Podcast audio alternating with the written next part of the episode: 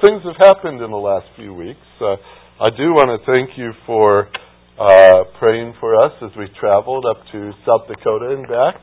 And uh, that was uh, a very easy drive. Thank the Lord for that. We, we had no complications either way, and it was great to have uh, somebody else who could drive with me, with Josh. And, and uh, so he got a good chunk of that on the way back because we drove and got in at 3 in the morning on uh, Saturday. And we were trying to race the last storm front that was going to hit Kansas before we got out of there on Saturday. So we we raced it and we won, and that was great. So we were glad for that. But I'll tell you what, 19 sermons in five days is an awful lot. I, I started to feel that on Tuesday.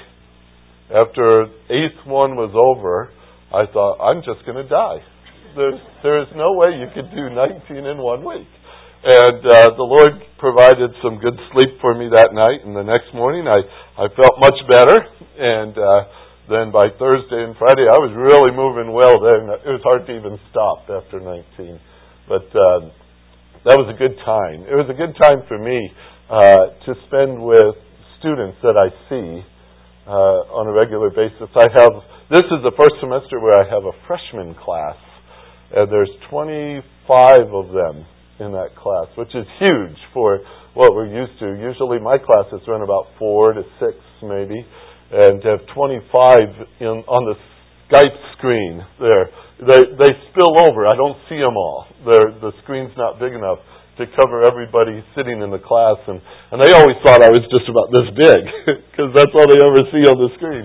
And so some of them told me they were glad to see I was a lot taller uh, than that. But uh, it, it was good to see them and spend time with them, and and uh, such a great group of, of future leaders in our churches, uh, young men and, and young ladies, and some I was able to see that have been here. Isaac was up there; he lives right there as well. Isaac and his wife Angie, and and several others. Uh, so it was a really nice time. And I really do thank you for not only the prayers, but giving me the, the privilege of doing that to go up and spend time with them. Uh, that's a special thing. And so, uh, with all that sermon material, eventually you will get all of that. All right? Because uh, we've been working on some of it on Sunday nights. We've been looking through the book of Colossians, and then I did that whole study on Philippians too. I taught all the way through Colossians and Philippians, and uh, so I've got this 160 pages of notes that uh, they were thrilling to me uh, to study them and to share them. And, and I want to share that with you. Down the road, we're going to work our way toward that. Uh, today, I want to add um, from Ephesians chapter 1, where we are, also some of the comments I made during that past week, uh, which fit so beautifully in the middle of what we're looking at here, that I'm going to combine two things with you. And so I'm sort of glad I have a little extra minute here or two to add to this. We were looking in Ephesians 1, verse 18 and 19. What Paul desires for the Ephesians was that the eyes of their hearts may be enlightened. Now, the Lord has made that possible. The, the Greek text actually says that the eyes of your heart have been enlightened. But we turned it into the nature of a prayer here, and I think it's appropriate in that sense too. That if this has already been given to you, then we ought to put it in motion. And so uh, he says, "I pray that the eyes of your heart may be enlightened, so that you will know what is the hope of His calling, what are the riches of the glory of His inheritance in the saints, what is the surpassing greatness of His power toward us who believe." We've spent several weeks on this passage, and they're all incredible things. The hope of his calling, the riches of his glory, the greatness of his power. Those are all tremendous things. But watch what he does with the rest of this. And, and we're going to just kind of give the big picture today, and then we'll come back and work in, in some of the detail as we go. But right in the middle of verse 19, after he mentions the greatness of his power toward us who believe, these are in accordance with the working of the strength of his might, which he brought about in Christ when he raised him from the dead, seated him at his right hand in the heavenly places, far above all rule and authority and power and dominion and every name that is named, not only in this age, but also in the one to come. He has put all things in subjection under his feet and gave him as head over all things in the church, which is his body, the fullness of him who fills all in all. That's a tremendous statement. And we're, we're going to work our way through this because of what it has to say. But first, let's ask for the Lord's help. All right? Heavenly Father, with your word in front of us, we come to a passage that uh, speaks of our Savior, Jesus Christ, and how great He is. And we are certainly in need of help to not only comprehend the words that are before us, but also to understand who our Savior is and what our response to Him must be. So as we spend a little time here this morning focusing on the greatness of our Savior, Lord, warm our hearts. Help us to, to draw near, to see these things, and to live in light of them, we pray. In Jesus' name, amen. There's a neat word right in the middle of verse 19. These are in accordance. Uh, the, the Greek, it's a, just a simple little word called kata, K-A-T-A. And that's a proportionate term. It's, it's a neat concept because what, what he's saying is, you have strength. All right? He just asked that uh, in reference to his prayer in verse number 19. He's talking about the surpassing greatness of his power toward us who believe. This is the power in you and in me because Christ is in us. Now, he says, now, you want to know how much power that is? First, he used the word surpassing greatness, which that goes beyond any tool we can measure with. I don't know of any tool that we could measure surpassing greatness with. But then he goes to says, now the same power that we're talking about it is matching, and then it goes through this list. The working of the strength of his might, and then he gives you a quick picture of where that took place, among all the other things you can name, here's the one that, that hits us quickest and, and probably most personal. When he rose from the dead, what kind of strength and might and working and power goes into resurrection? We're not talking about as much that, that Jesus walks into the cemetery and he has a stone rolled away and he calls forth Lazarus. Oh, yeah, that's the power of God, right? That's Lazarus rising up from the dead. We have examples of that. But this is Jesus Christ himself rising from the dead. What kind of power is that? All the other instances that you read of resurrections, somebody is doing that. God Jesus Christ is doing that for somebody. The picture of the resurrection of Christ by his own power, by his own strength, it's a powerful concept when he rose from the dead. This power is on display in this passage. And where is it operating? If we go into the passage and follow the context, it's operating in and through us. I almost get goosebumps thinking about the idea. How powerful our God is. And that He's actually working through us. His power is displayed through us. And, and so I read these passages and I see this is in accordance with the working of the strength of His might, which He brought about in Christ when He raised Him from the dead, seated Him at the right hand in the heavenly places, far above all rule and authority and power and dominion and every name that is named. This is an exceedingly great passage. Speaks of the power of God in us. Speaks of the power of God in us.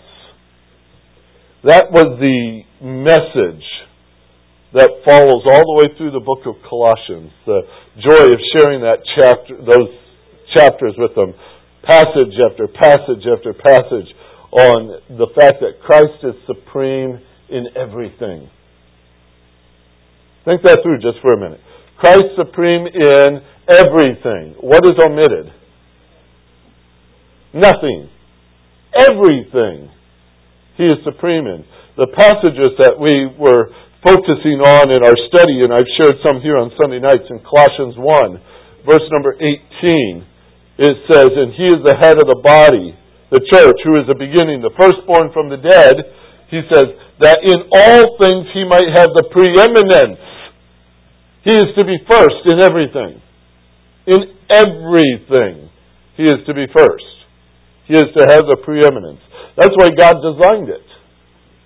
That Jesus Christ be first. When we get to chapter 2 of, of Colossians, verse number 9, in him dwells all the fullness of the Godhead bodily. Wow, what a phrase that is. In him dwells all the fullness of the Godhead bodily. Is he sufficient for all we need? Think about that. If we say he's not, then we want something greater than God, don't we? He is God. And in him dwells all the fullness of the Godhead bodily. Incredible phrase that is. He is God. Everything that we speak of that He's done, He could do, whatever, it's all wrapped up in the fact that He is God. And then in chapter 3, we got to a passage there where it speaks of the fact that uh, while we're living and we, we are to live in light of the fact that all things and in all things is Christ. That's an incredible concept to come to understand. Whatever we do, and he goes through a whole list there. Ephesians or Colossians three is is very personal. It goes right to the heart of a lot of things like where have you set your mind? Where have you set your eyes? What are you doing with your life? How do you behave? How do you speak? How do you you know cooperate with spouses and, and, and all these categories of life are all wrapped up in that chapter. And they said, and who's, who's the dominant one in all of that? Christ. In all things. Christ. Would that change a marriage? Wow. Would that change behavior? Yes. Would that change the words we say? Yes. The whole chapter is full of it in Colossians chapter 3. Christ in all things. Christ. And then chapter 4, he gets very, very practical, but he says this directly to the, those who are masters who have servants, but the concept spills into the whole picture when he says, You have a master in heaven. You have a master in heaven. We all do, don't we? We have a master in heaven. And he goes through all the details of, again, how do we live? How do we act? How do we speak? What do we think? How do we treat people? All those things are under the category of we have a master. Our master is in heaven. The, the, the whole picture of that book was to show us Christ supreme. Christ supreme. Christ supreme. No one greater than him. For if anyone is, then he's not supreme. He must be, and he is supreme. And so we could think it through theologically, we could think it through biblically, we could think it through rationally, if you like. We see scriptures that declare over and over and over the reality that Jesus Christ is Lord. Are we convinced of it? Are we absolutely sure He is Lord? And to what degree is He Lord? Just over certain things? this compartment, that compartment, this department, this this this part of a day. Maybe he's Lord of Sunday. Or is he Lord? Scripture does call him not only the King of Kings, but the Lord of Lords, right? He is to be supreme in everything. That thought has been on my heart for so long. It's just because I had to work my way in studying all that then I had to share all that. And each time it was like talking into a mirror. Is he? That was the question I kept hearing back at me. Is he? Is he Lord of everything? Is he supreme in everything? Is he supreme in you? That's what kept coming back. In you? I said, oh my. Now it gets real personal. Is he supreme in me? And that's the, the other side of the study that we were able to do. And so I repeated that over and over. And still, to, to that degree, it doesn't, it doesn't measure up to the greatness of who He is. So this is where our problem lies. And, and this, this quote I'm going to read to you, I think expresses well the heart issue. Because I, I've had to evaluate, if He's not supreme in me, then what's my problem? What, what is it that, that's caused this uh, this contrast to what I read in Scripture. And here's a quote I, I read to you, and I probably have before.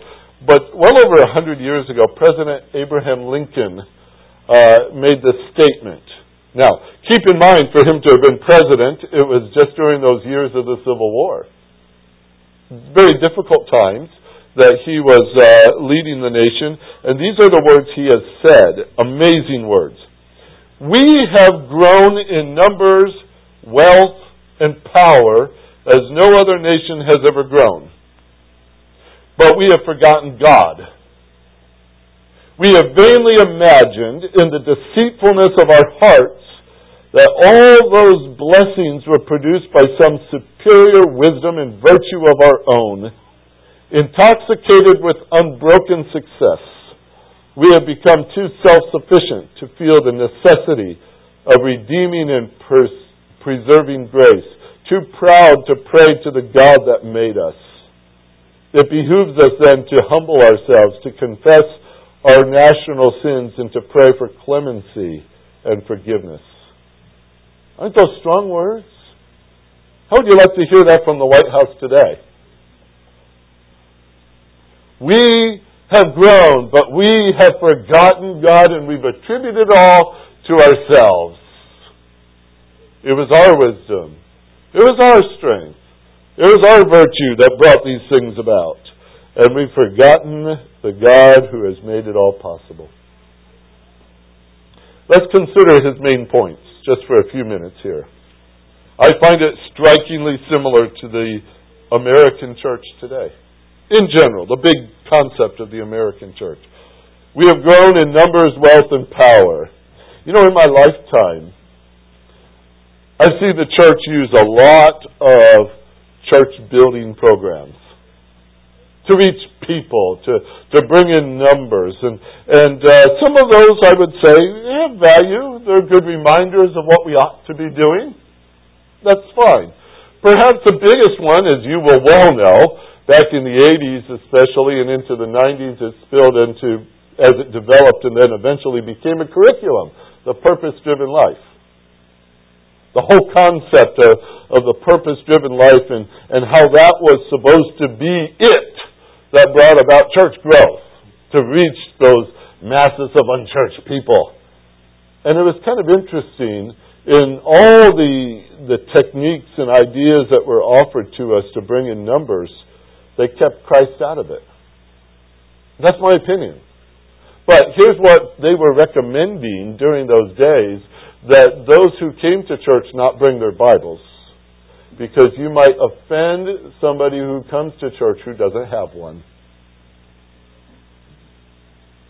I find that alarming, to tell the truth. That's like saying, okay, um, why don't you come, soldier, into battle without your weapons? Or, as you who know the medical field pretty much, uh, go ahead, surgeon, work on me without any instruments. That would be an interesting ordeal. A pastor without a Bible? A church member without a Bible? The church without God's Word? Where does that lead? You know where it leads. For if we don't have our guide, if we don't have our help, we aren't focused on Christ it walks away from him. That's the nature of man anyway. Every opportunity we get, we're going to walk away from him. Because that's what carnal man does. It was in, enhancing that by saying, don't bring your Bible. That bothered me about it. That bothered me a great deal about it. Because the Bible tells me about my Savior. And that's who we're supposed to be worshiping. So I've seen those techniques, and I've seen the, the techniques as well during the 80s, especially where the church dove into politics big. Remember those days? They had groups that would would uh, uh, promote uh, voting, would promote politics, especially one particular uh, um, party in their teaching and in their preaching. And as a result of that, there were some very well-known people out there, very pro, pro, uh, high-profile people speaking in the churches about politics. And you say, well, okay, what's wrong with that? Well, when I was at Moody, uh, we have a Founders Week every year, and uh, the the school would invite some of the big name speakers to come and speak to us. And so we had, oh, all kinds of names from Francis Schaeffer, John MacArthur, Chuck Swindoll, you know, all these. As students, we all sat there, you know, wide-eyed and open-mouthed because it was amazing just to have these guys standing in our auditorium speaking to us. And uh, I remember vividly in the 80s that a speaker came and um, his final words of his message was, vote for the Republican of your choice. And that's the way he finished.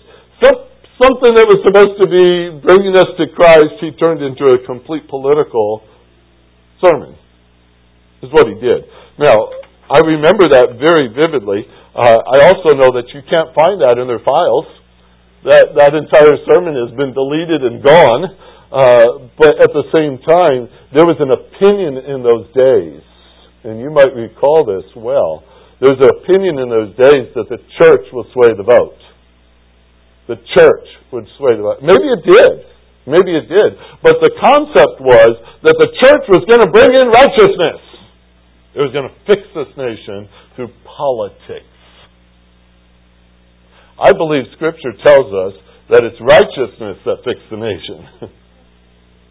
But too often we turn that around. And what we offer instead, instead of Jesus Christ being our righteousness and we present Him, we, we think that maybe politics can bring it about. And that's not true. It never will be true, for that matter. Remember, when you leave Jesus Christ out of the whole picture, it doesn't matter what church, it doesn't matter what country. It's not going to be called blessed without Him. It will not. Lincoln said, We have forgotten God. In other words, we might be going down the path of all these programs and ideas and politics and you name it. We're doing it all so happily to bring in something good, but who did we leave out of it? We leave God out of the whole picture. What do you have left then? You've got religion, but you don't have God. So you start to, to see what we have today where religious concepts are being pushed out, pushed out, pushed out of every part. Think of a part of society where they, they really enjoy religion to be a part of it.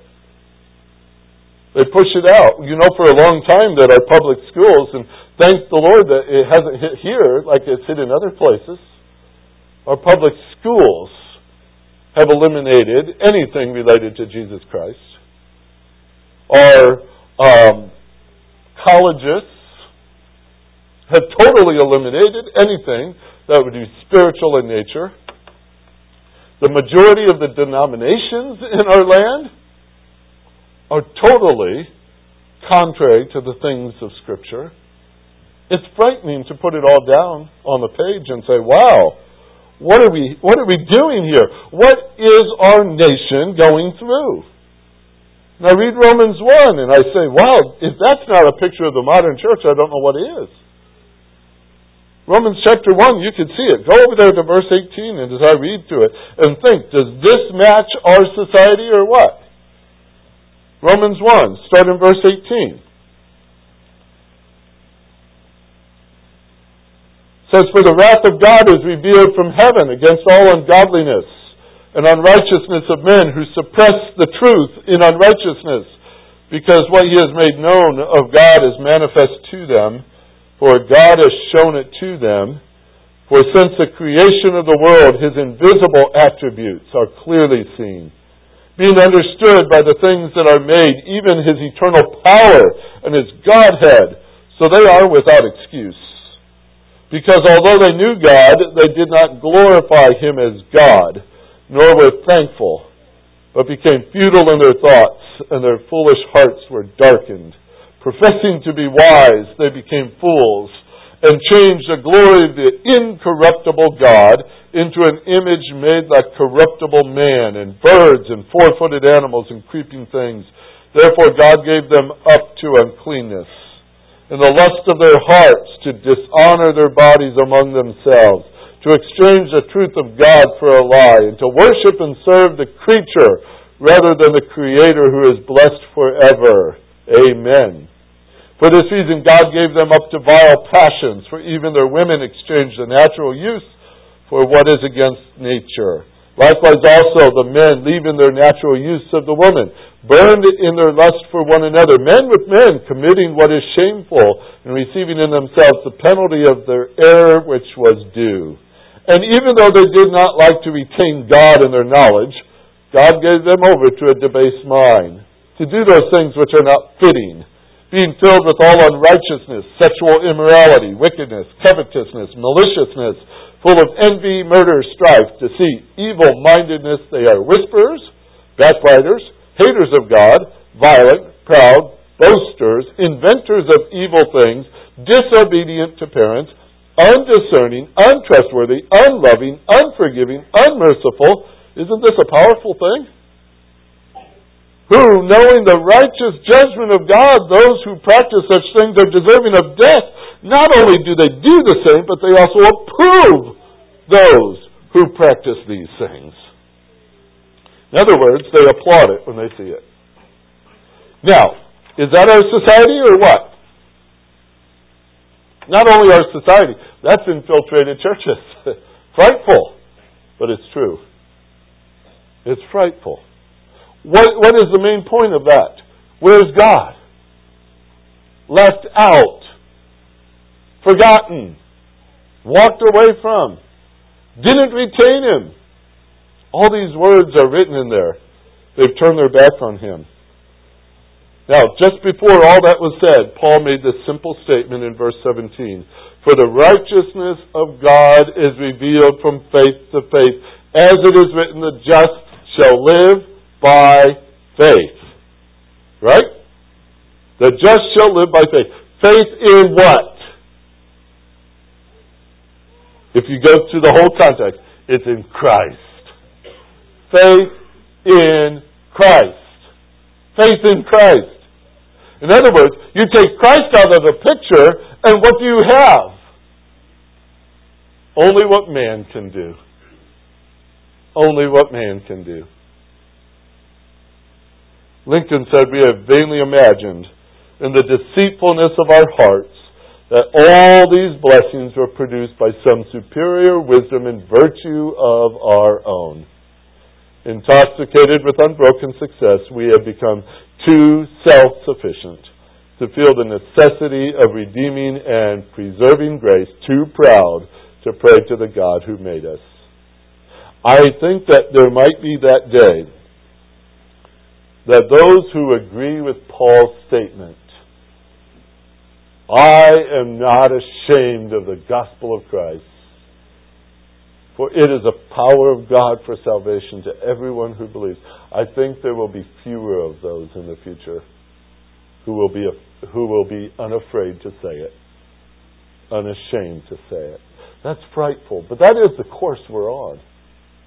That is the course that our country is walking down so quickly.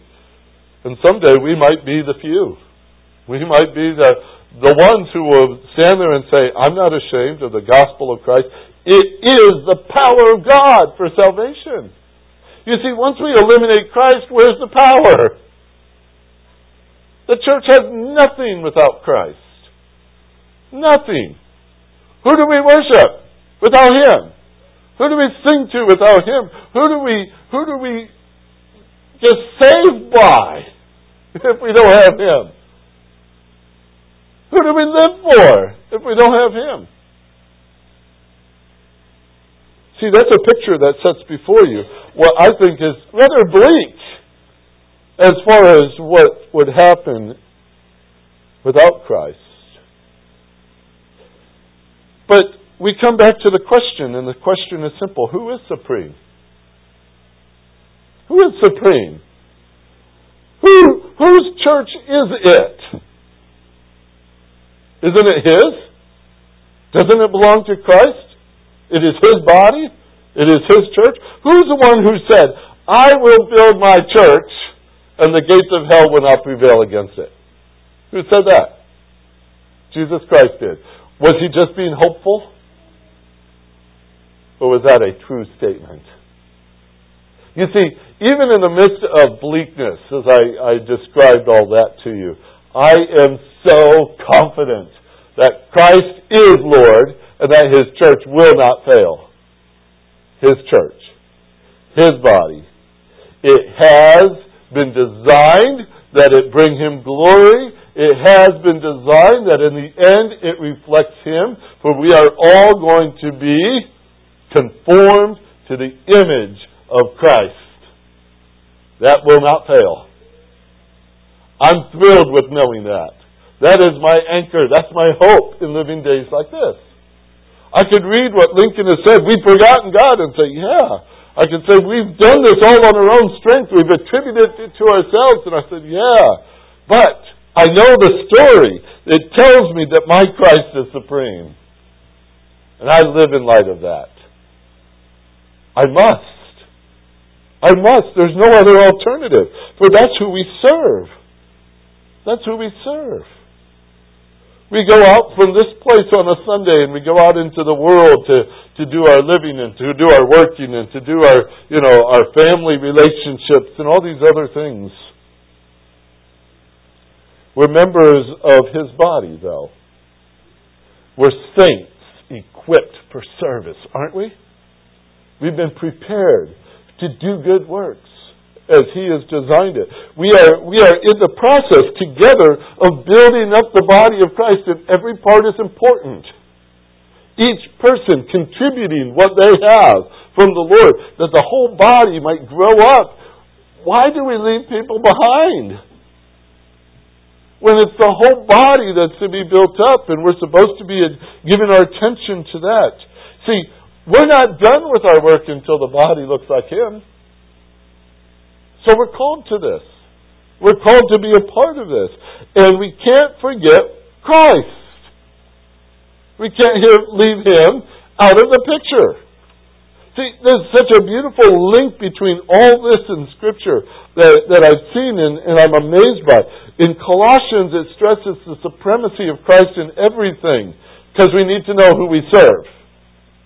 Then in Philippians, it gets so personal. If You tried to read that letter without getting, having it affect you? It gets so personal. It speaks of Christ supreme in me, in me, in me, in that examination. You can't avoid. You just can't. And so the thought came to me is how am I going to convince the world that Jesus is Lord if I do not act like He's Lord in my own life?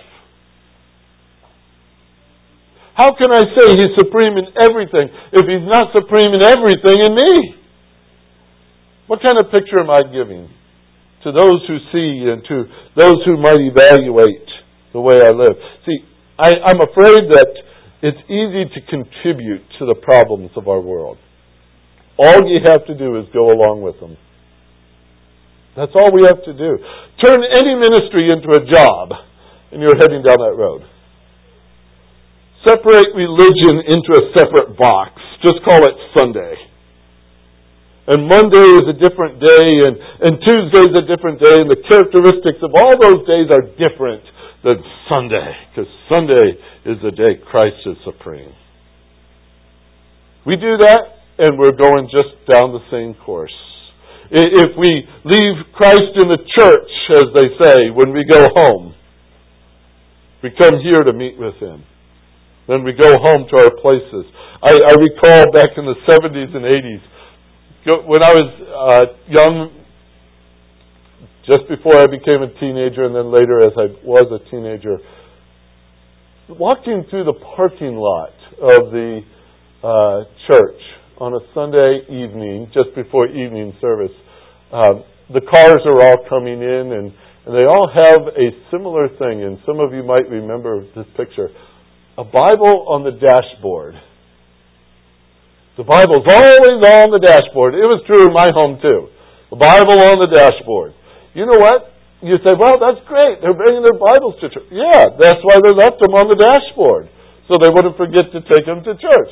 But guess where it was on Monday? It was on the dashboard. And where was it on Tuesday? It was on the dashboard. And you said, well, why is it there? So I don't forget it Sunday. That's why they kept it on the dashboard the whole time. Some of you will remember seeing that similar. To, I saw it all the time. And I always thought, well, that's kind of funny. What do you read the rest of the week? It just sits on that dashboard. After a while, the sun had bleached the top of everything except for one square spot. That's where that Bible always sat, on the dashboard. D.L. Moody used to say seven days without the Bible makes one week. W E A K. Yeah? Mm-hmm.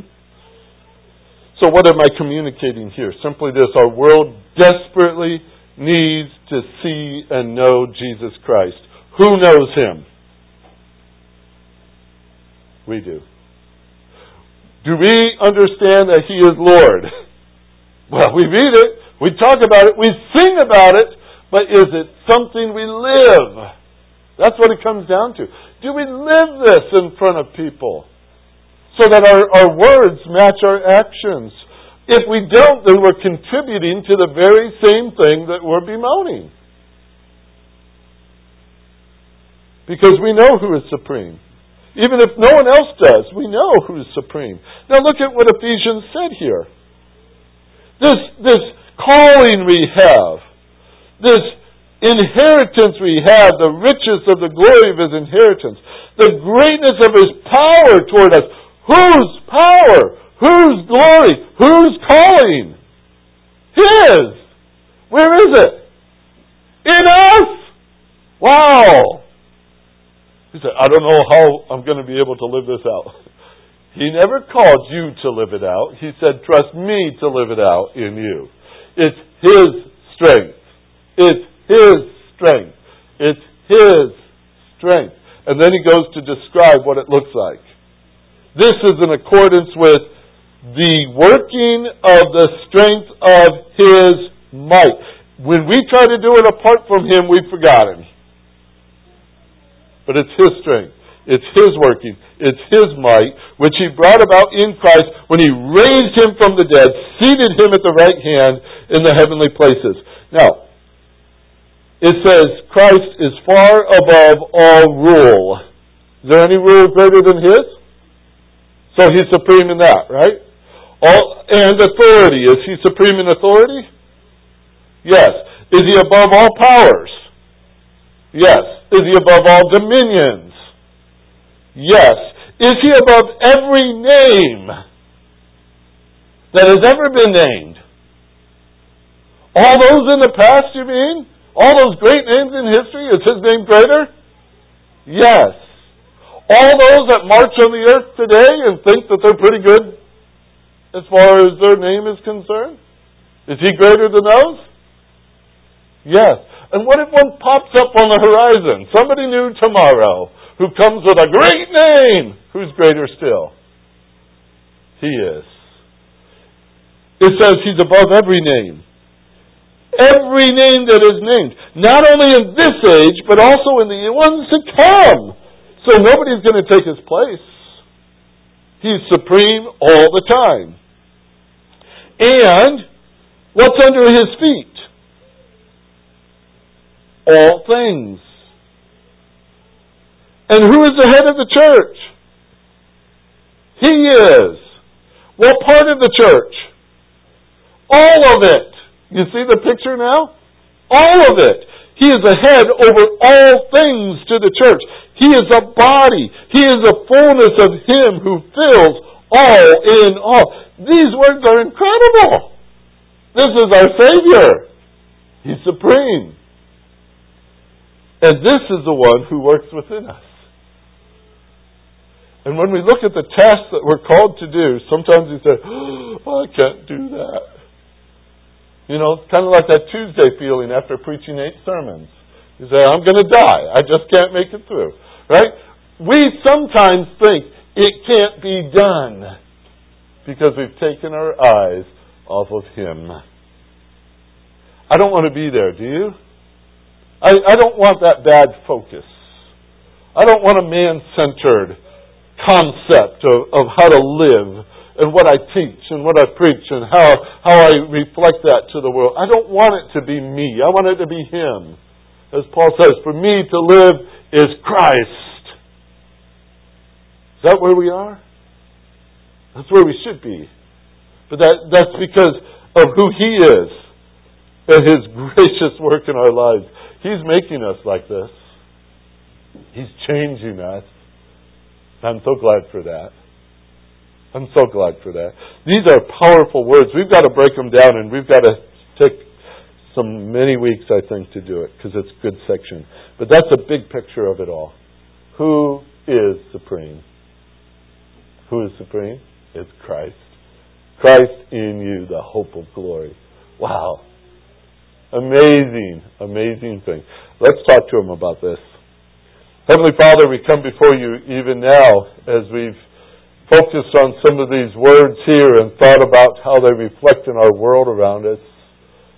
Lord, surely our society has turned its back on you and has gone so quickly in the wrong way. We do not want to be contributors to that mentality to that behavior. We want to set our eyes on Christ, on things above. We want our hearts to be anchored there. We want our lives to reflect Him. We want it to be said of us to live is Christ.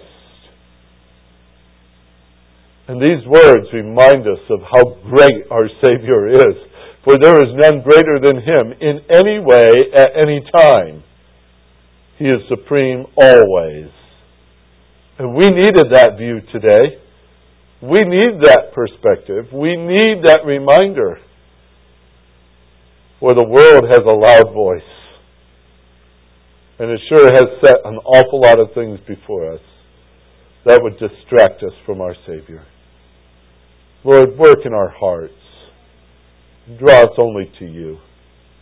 Help us to see. Help us to know what you have done for us. What is that hope of our calling?